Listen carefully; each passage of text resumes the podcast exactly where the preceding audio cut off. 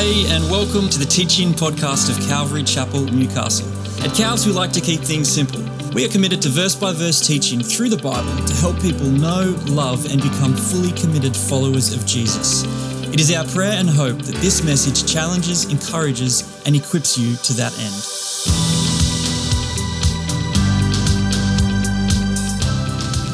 Don't you remember the story in Second Kings um, of Elisha and his servant? I like to call it Elisha's prophet, um, prophet uh, apprentice. So Elisha, you know, Elisha was the apprentice of Elijah, and Elisha had this servant. And um, in Second Kings chapter six, you'll find this story about the king of Syria, who is is getting really frustrated. This king of Syria, because every time he goes to attack Israel, his plans get thwarted. It's like every time he tries to do something, the enemy knows, the enemy being Israel, the enemy knows what he's going to do every single time.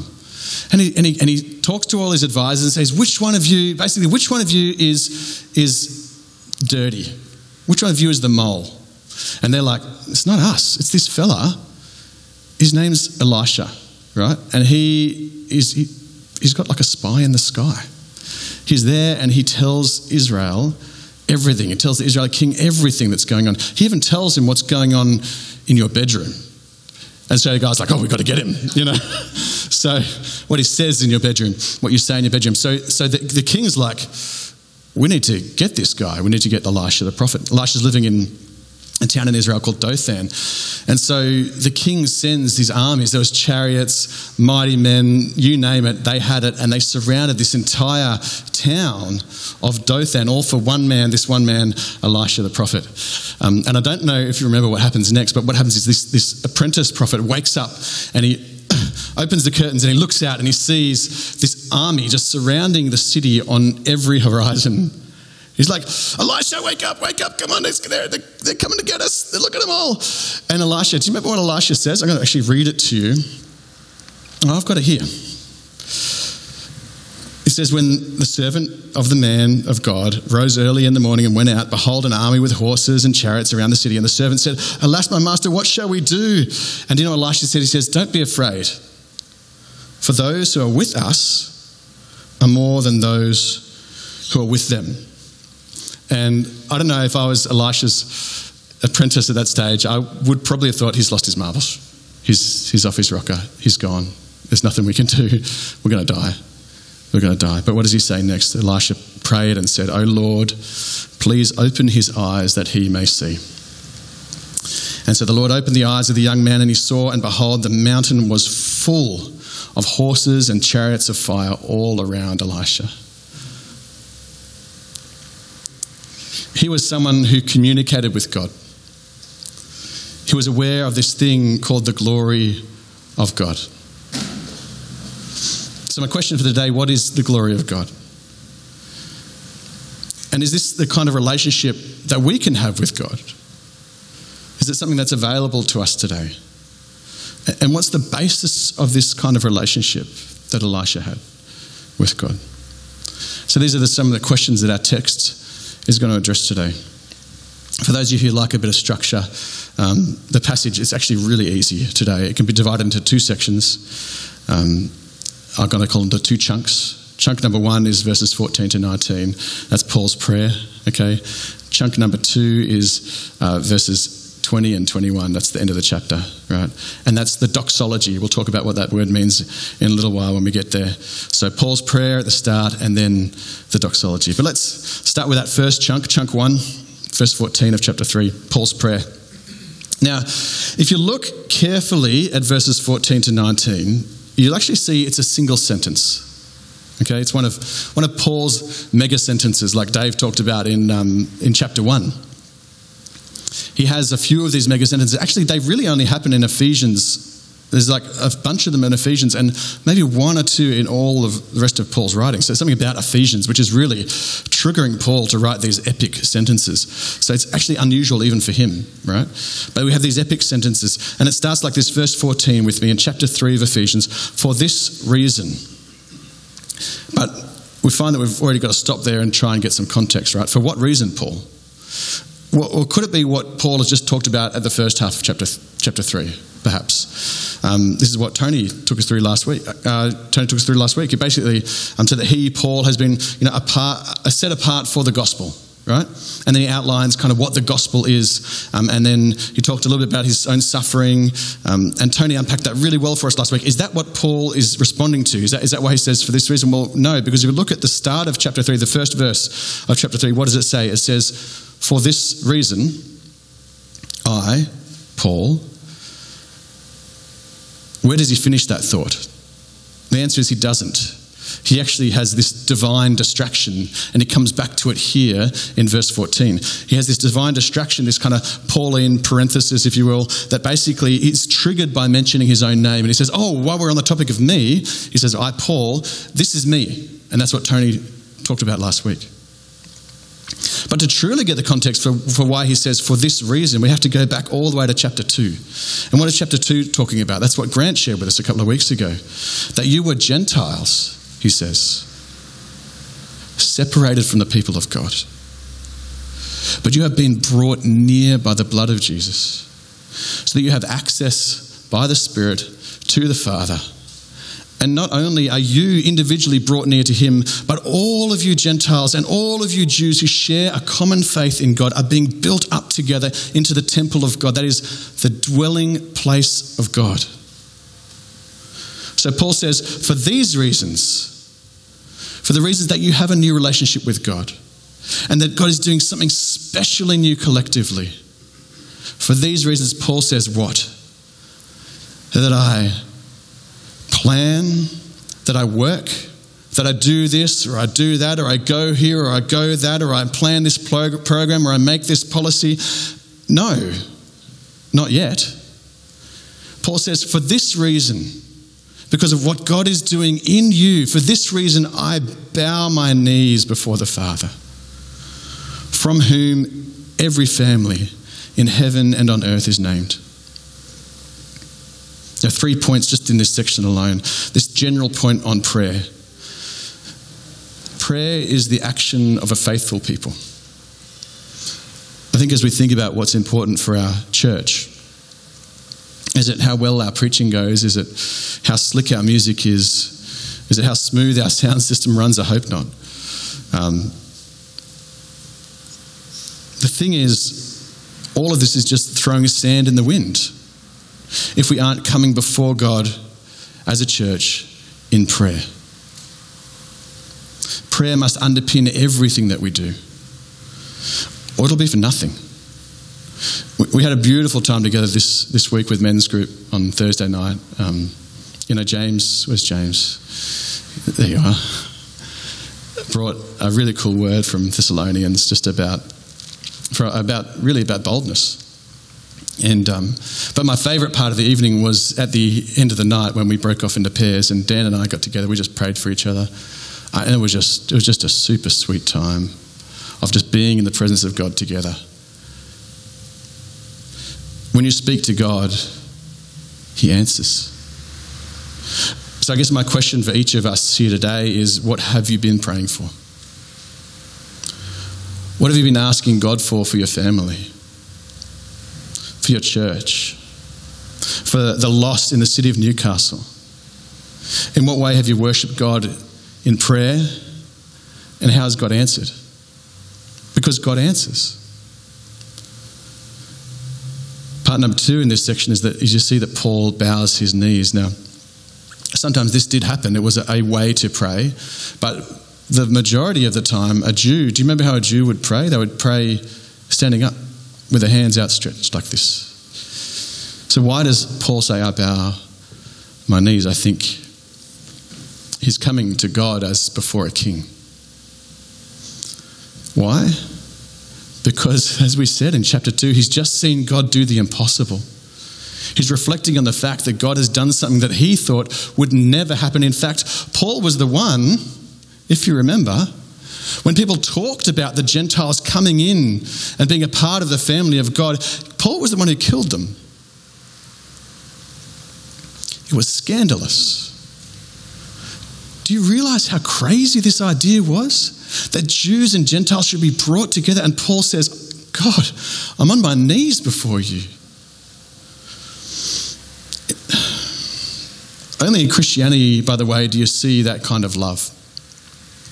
You know, the people that Paul killed will be the ones who cheer loudest when he gets to heaven. He has seen God's power at work and now he responds appropriately. And point number three, just to drive home the magnitude of what it means to be able to pray to the Father. Paul uses this little play on words here. The Greek word used for family is basically derived from the Greek word for father. It'd be like if our word for family was father clan, for example. So Paul says, I pray to the Father. And there are a couple of ways to translate the Greek here for the next bit. You could do it like they do in the ESV here, um, as all families. Have a look at that. But the NIV, the NEB, the Authorized Version, um, and a bunch of commentaries, including Stott, Guzik, Spurgeon, BDB, they all actually translate it as the whole family.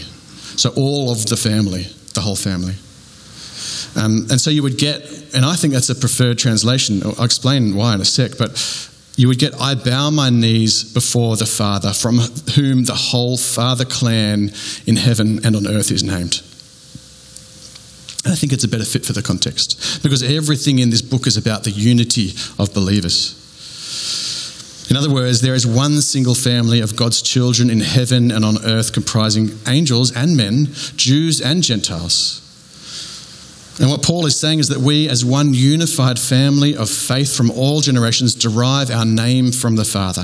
It's a statement highlighting two aspects of God. Number one, God's grace. And number two, God's power that he was able to do it. That means that we find ourselves in this amazing situation, sharing familyhood with all the saints who've gone before. I think about my grandfather who passed away last year, who had a life of faithfulness in God. And we're still family. Not just in a memory sense, but an actual, real, right here, right now sense. We are family. And we will remain family. And not just in a genetic sense either, in this, in this very special context of God's family together. I mean, you could think of so many examples of people who've gone before. Note here, I guess, in light of these aspects of God's nature, Paul just dives into the prayer itself. And I'm, going to read the whole prayer so we can get the full impact of it. But, but just while we're reading it, just take note of that every time he says the word you, why are Y O U, you, it's actually the plural for you. It's not you singular. Okay? So it's like saying y'all, y'all. Or if you're in Australia, use. All right. So use. Um, but just picture for a second that you're, in, you're a first century resident of Ephesus, a believer in Jesus, you're facing persecution. But you are surrounded by this faithful family of believers. And Paul says, I bow my knees before the Father, that according to the riches of his glory, he may grant you to be strengthened with power through his Spirit in your inner being, so that Christ may dwell in your hearts through faith, that you, being rooted and grounded in love, may have strength to comprehend with all the saints what is the breadth and length and height and depth, and to know the love of Christ that surpasses knowledge, that you may be filled with the fullness of God. I love that prayer. When was the last time you prayed like this? When was the last time you heard someone pray like this? I mean, most of the time I don't pray like this, if I'm going to be honest. Do you? Most of the time it's like, I thank God for this thing and, and that thing, because, you know, You've got to say thanks a lot of times before you can start asking for things. You know, that's how it works with prayer, right? That's what you got taught. You got, you got to say thank you. We, I mean, and then, you know, you, you remember someone that's saying, you know, adoration, you know, the acts prayer, adoration, confession, thanksgiving, stuff like that. So I've got, I've got, to confess a few things. I've got to say a few praise things, you know. And then, okay, let's get on to the media bit. Let's ask, some, ask God for some things, okay? Um, and then we go through the list of things that we want to ask for. Now, I don't want to give the wrong impression here because these are still legitimate prayers. They're not wrong. And in fact, discipline is really important when it comes to prayer. Discipline is super important. And in fact, if you're praying regularly, you're miles ahead of most Christians on this planet, I believe. At least most Christians in the West. But what we see here with Paul is different, isn't it? It's like he can't contain himself, and, and the prayer just pours out of him. That according to the riches of his glory, he would strengthen you. I like how the net, the net translation says it. It says, according to the wealth of his glory. We don't really use that term riches very often. Like, you know, you see some crazy wealthy person um, and your mate goes, yes, he has very vast riches. Um, when you're talking about someone's financial situation, you say that person has a lot of wealth. Or you just say he's rich. So I like, you know, that according, that according to the wealth of God's glory. But that really raises the question what is glory? I mean, and just how rich is God's glory? So, a little word study here because I think it's important to understanding the meaning of the text here. Glory, the word doxa in Greek, it initially meant um, just the opinion um, that something had something or someone had from others right? So it's, it's like your, the recognition or your fame. It's the opinion of, you, of that one person amongst other people. That's how it was originally in Greek. But from the third century BC, what happened is the translators of the Septuagint, it gets a little technical here, but the Septuagint was a Greek version of the Old Testament. Now, you know, the Old Testament was written in Hebrew, and a couple hundred years before Christ, a group of scholars decided they wanted to translate it into Greek. And it's called the Septuagint because that means 70. And you'll see it LXX, all right? That's Roman numerals for, for 70. That's the shorthand for Septuagint, okay? So these 70 men, apparently 70 men, I think there was actually 72, but anyway, um, they translate the Hebrew Bible into the Greek text. And the word they use for glory in the Old Testament, so there's, there's a few words for glory, there's like six different words, but there's two particular words which they translate from the Old Testament as doxa in the Septuagint. Those two words are Shekinah, the Shekinah glory, you would have heard about that, and kavod, which is the most common word for glory in the Old Testament. And so this, this little Greek word, doxa, took on a special meaning amongst Jews who believed in God. Jews who spoke Greek. So it meant, it came to mean both of those meanings together both that, that fame and that opinion you have of someone, but also the Hebrew meaning, which was, which was this, this praise of God that was due to his inherent value. Okay? This immense value of God. Along with also these notions of, with the Shekinah, this physical brightness as well.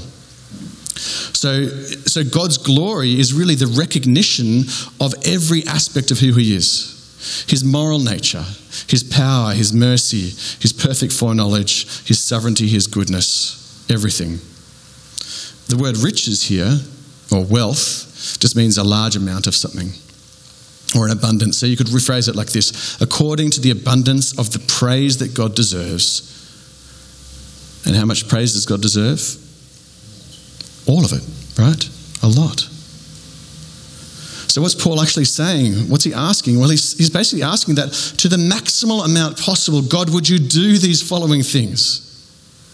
Let's list them. There are five. Number one, that he would strengthen these believers by his Spirit. You'll see it in the text. Number two, that he would dwell in them through Christ. Number three, that he would cause them to be rooted and grounded in love. Number four, he would make them comprehend the vastness and to actually know the love of Christ that surpasses knowledge.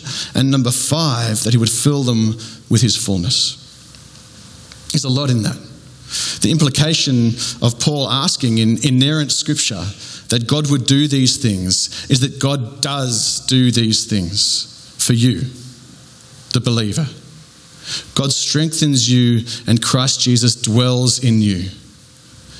We could use some strengthening, I think, couldn't we, as a church? And I'm not just talking about Calvary Chapel Newcastle. I'm talking about the church at large. I think if there's anything the church needs right now in this country, it's boldness, it's strength. You read through Acts, you know, and these guys, they, they didn't have very well developed theology necessarily. Now, it's important to know a few things about God, but is our problem a lack of knowledge about God as a church? Or is our problem that we're not putting what we know into practice? I think it's the latter. God, would you strengthen us Paul says, would you strengthen us according to your glorious riches? The second point, that you are rooted and grounded in love, is Paul's desire. That this is the result of God dwelling in you by his Spirit. The image of rooted here is the image of the tree. Okay?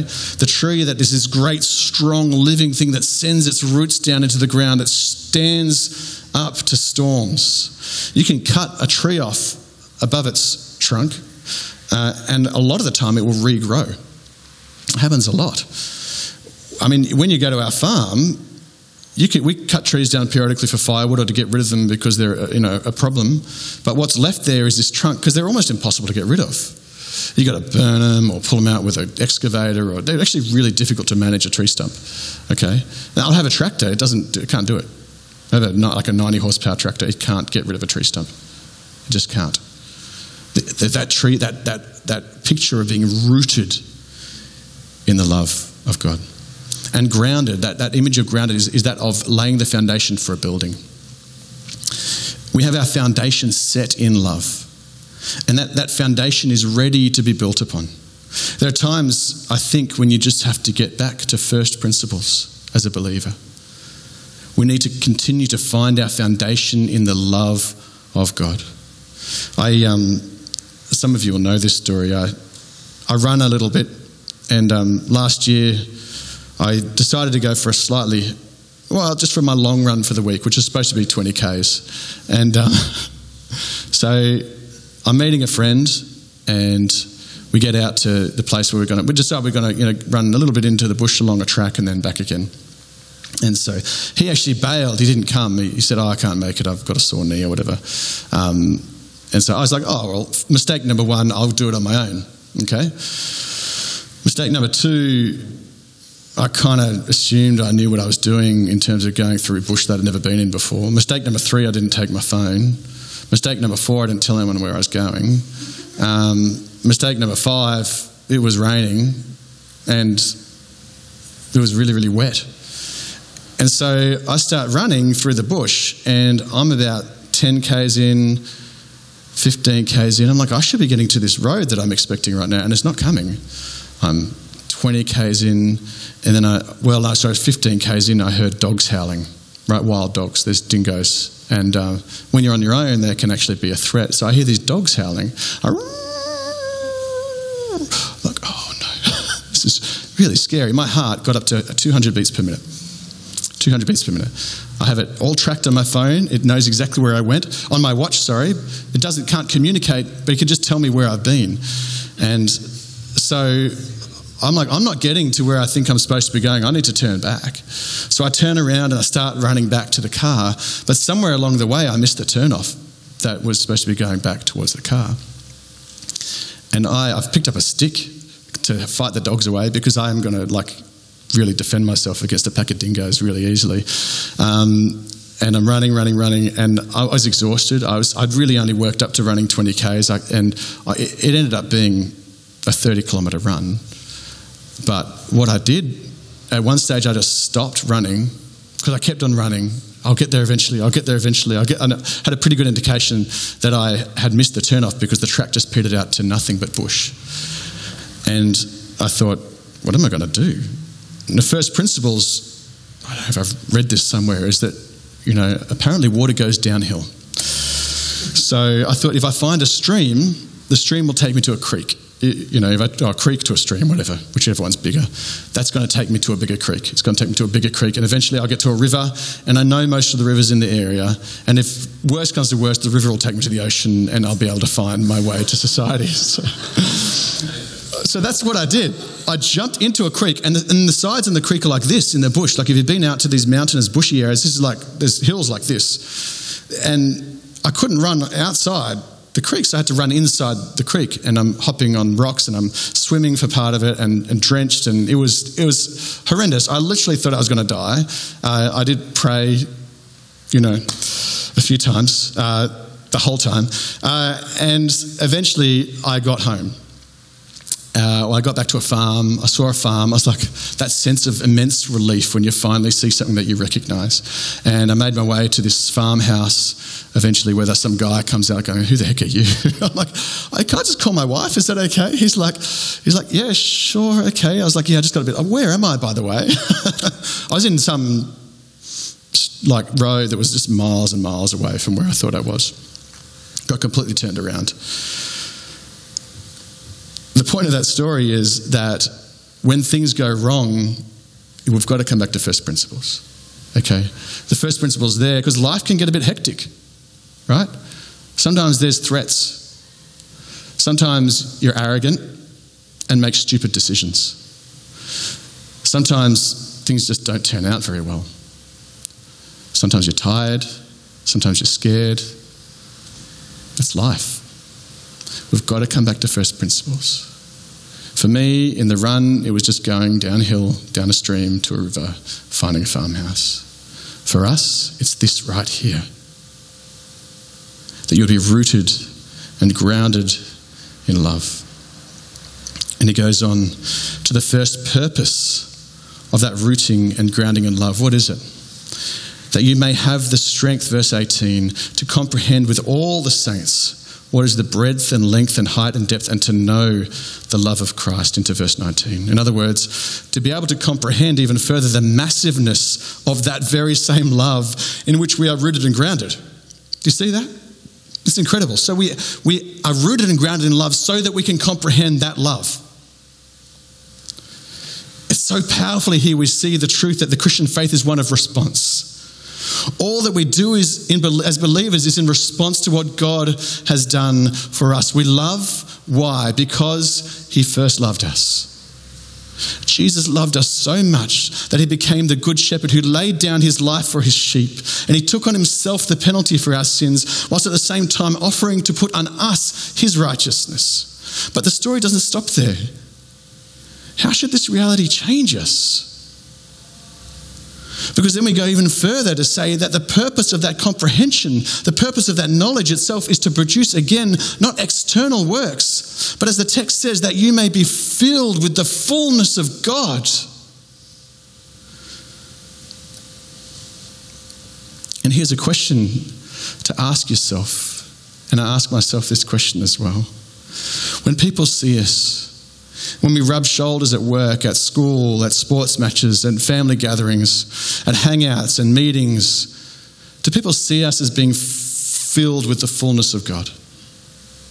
I mean, what does that even look like? I think it probably looks like Stephen in Acts chapter 6. He was a man full of the Spirit of God, full of grace and full of power, it says in, earlier in chapter 6. And he stands up in front of this crowd when they were getting ready to stone him for preaching one of the most amazing sermons you'll ever hear. And what does he say? He says, Behold, as they're getting ready to stone, behold, I see the heavens opened and the Son of Man standing at the right hand of God. I see Jesus. That's what it looks like to be filled with the fullness of God. It looks like a dear acquaintance that Kendall and I made when we were in Jordan when Zim was just 10 months old. A lady called Aileen, she's an Australian woman who moved out to that country when she was 27 uh, to reach the Bedouin for Christ. And she's still there today at age 91 serving the Syrian refugees in the north of Jordan. She's friends with the royal family. She's friends with the poorest of the poor. She speaks perfect Arabic of every kind in that region. That's what it looks like to be filled with the fullness of God. What does it mean for you? What does it mean for me? What's inside of you? Have you been changed by the Holy Spirit? What are you afraid of? Are you afraid of mockery, of rejection, of persecution, of suffering? Faith. I remember the first time that I was truly broken before God. It was no coincidence that it was the first time I f- truly felt the full weight of God's grace for me. I'd put my trust in God already a few years earlier. I'd been baptized. I turned away for a season because He wasn't enough. I wanted something else. So I tried what the world had to offer from chemicals to relationships. And you know what? It felt good for a while. But I was a shell of a person. But one day, in full acknowledgement of my own guilt, I came before God and I said to Him, Never again will I walk away. Never again will I turn my back on you. Lord, I'm yours. So, Paul has prayed for the church at Ephesus. And he's reflected on some incredible attributes of the God we serve. There's something about recognizing God's love for you that will make you respond in pure praise. I think if your scholarship of God doesn't lead to worship of God, then there's something wrong. And we see it here with Paul, one of the, probably the most intelligent Christian of his time, the most well educated. Paul moves into this final little section of this chapter, chunk two, in our outline, and he delivers this doxology. Doxa meaning glory, we've looked at that already, and logos meaning a word or, or speech. So it's these words of praise, this speech of praise. It's like a song in the middle of a letter. Verse 20. Now to him who is able to do far more abundantly than all we can ask or think, according to the power at work within us. To him be glory in the church and in Christ Jesus throughout all generations forever and ever. Amen. So, two promises here, and there's one prophetic petition. Promise number one is a promise of God's power. You'll see that there. Promise number two is a promise of his work in you. And then there's the prophetic petition, this heart cry that God would be glorified. First, God's power. There's so many places in the New Testament we are told that God is able. God is able. God is able to provide for you. 2 Corinthians 9 8. God is able to deliver you. Hebrews 2:18. God is able to keep what you have committed to him. 2 Timothy 1:12. God is able to establish you. Romans 6:25. God is able to keep you from falling. Jude 24 and 25. God is able to save you to the end. Hebrews 7:25. God, God is able to secure you eternally. John 10:28 to 29. Jesus says, "Do you believe that I am able to do this?" Matthew 9:28. The answer is yes. And finally here, God is able to do more than you can ask or imagine. Given the context, I think it's really talking about God doing wonderful things in and through his people. Not that he's limited to those things, but that's the context we're seeing here. God is able to do wonderful things in and through his people despite those people. Despite me, despite my brokenness, God is able to do wonderful things. And it's his spirit in work in us. It's not dependent on us dependent on something we already know to be both powerful and perfect, and that is the Spirit of God in us. Paul says in Colossians 1:29, "For this purpose also I labor, striving according to his power which mightily works in me, his Holy Spirit." As believers, we don't need to find some new source of energy. And this is promise number 2 the source of our power is already at work in us, and that's the Holy Spirit.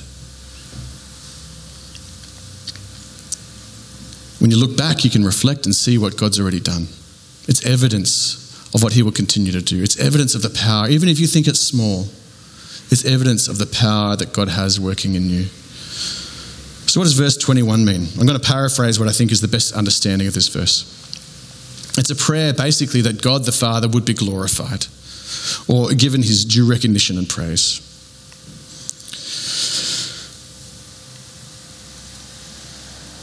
And I guess, um, you know, when we, we give him his due recognition and praise forever and into eternity in regards to what he has done, what he is doing in the church, and especially what he has done and is doing in Christ, his only Son, who sacrificed himself for the church and will someday come again to take his bride.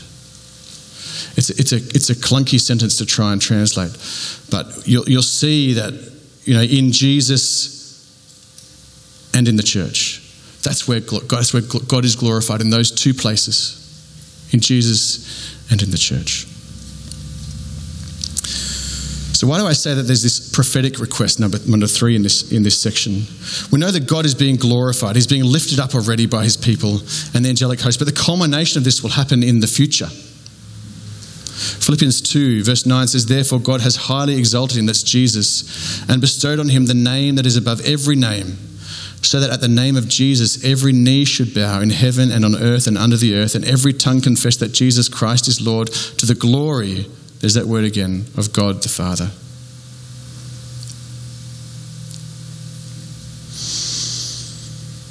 Let me just read that section. Do you remember the end of? I'm going to go back and read just, just those last couple of verses. Now, to him who is able to do far more abundantly than all that we ask or think, according to the power at work within us, to him be glory in the church and in Christ Jesus through all generations forever and ever. Amen. To him be glory in Jesus and in you, the church. How is God glorified in you? That's the question we need to ask. How is God glorified in you? What does it mean to glorify God at work, in your family? Do you remember the end of John's Gospel? Where Jesus comes, he's been resurrected, and he comes to his disciples in chapter 20, and he appears a number of times, actually, but on this one occasion, he appears, they're in the room in the evening on the first day of the week, and the, the doors are locked. And the disciples were afraid of the Jews, they're hiding inside.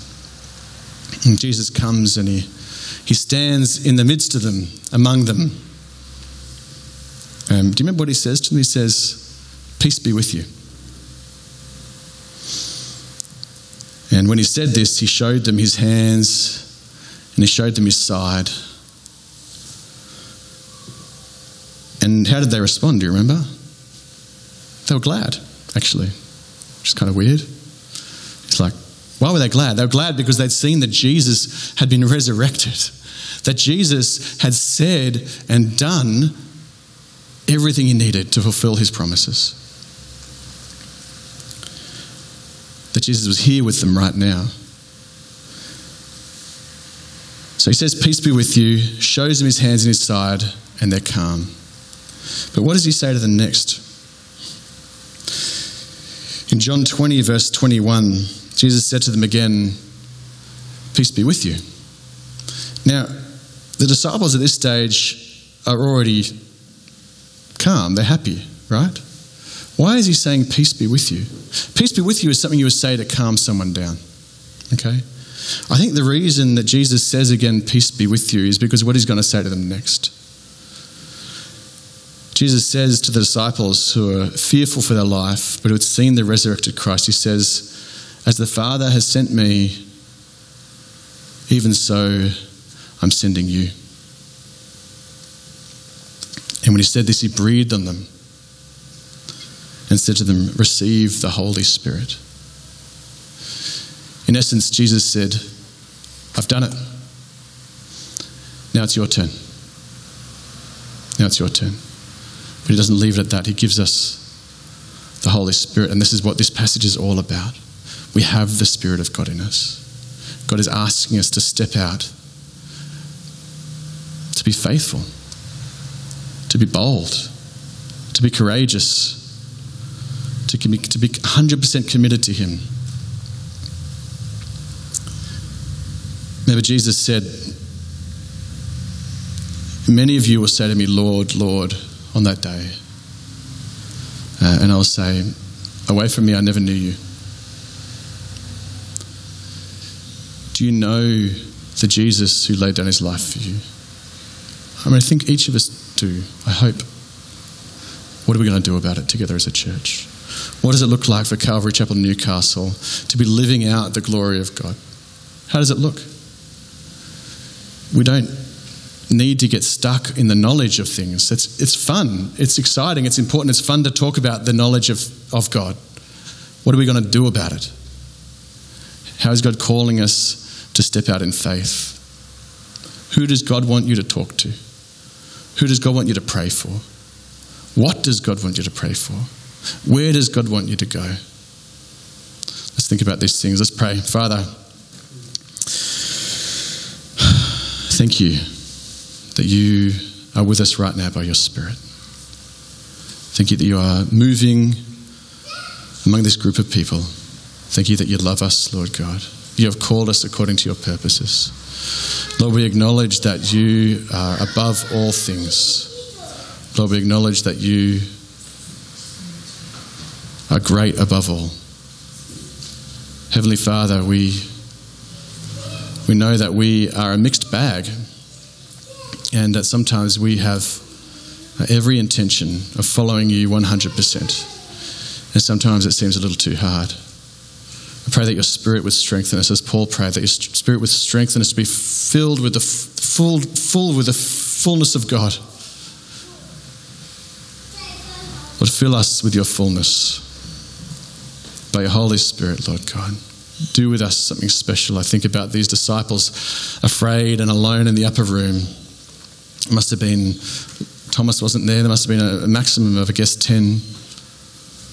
And, um, and look what you did with that group of people. We've got 20 odd here. What will you do with us, Lord God? Have your way. In Jesus' name. Amen. Thanks for listening to the teaching podcast of Calvary Chapel, Newcastle. If you would like to check out more of our teachings, please visit ccn.org.au forward slash teachings.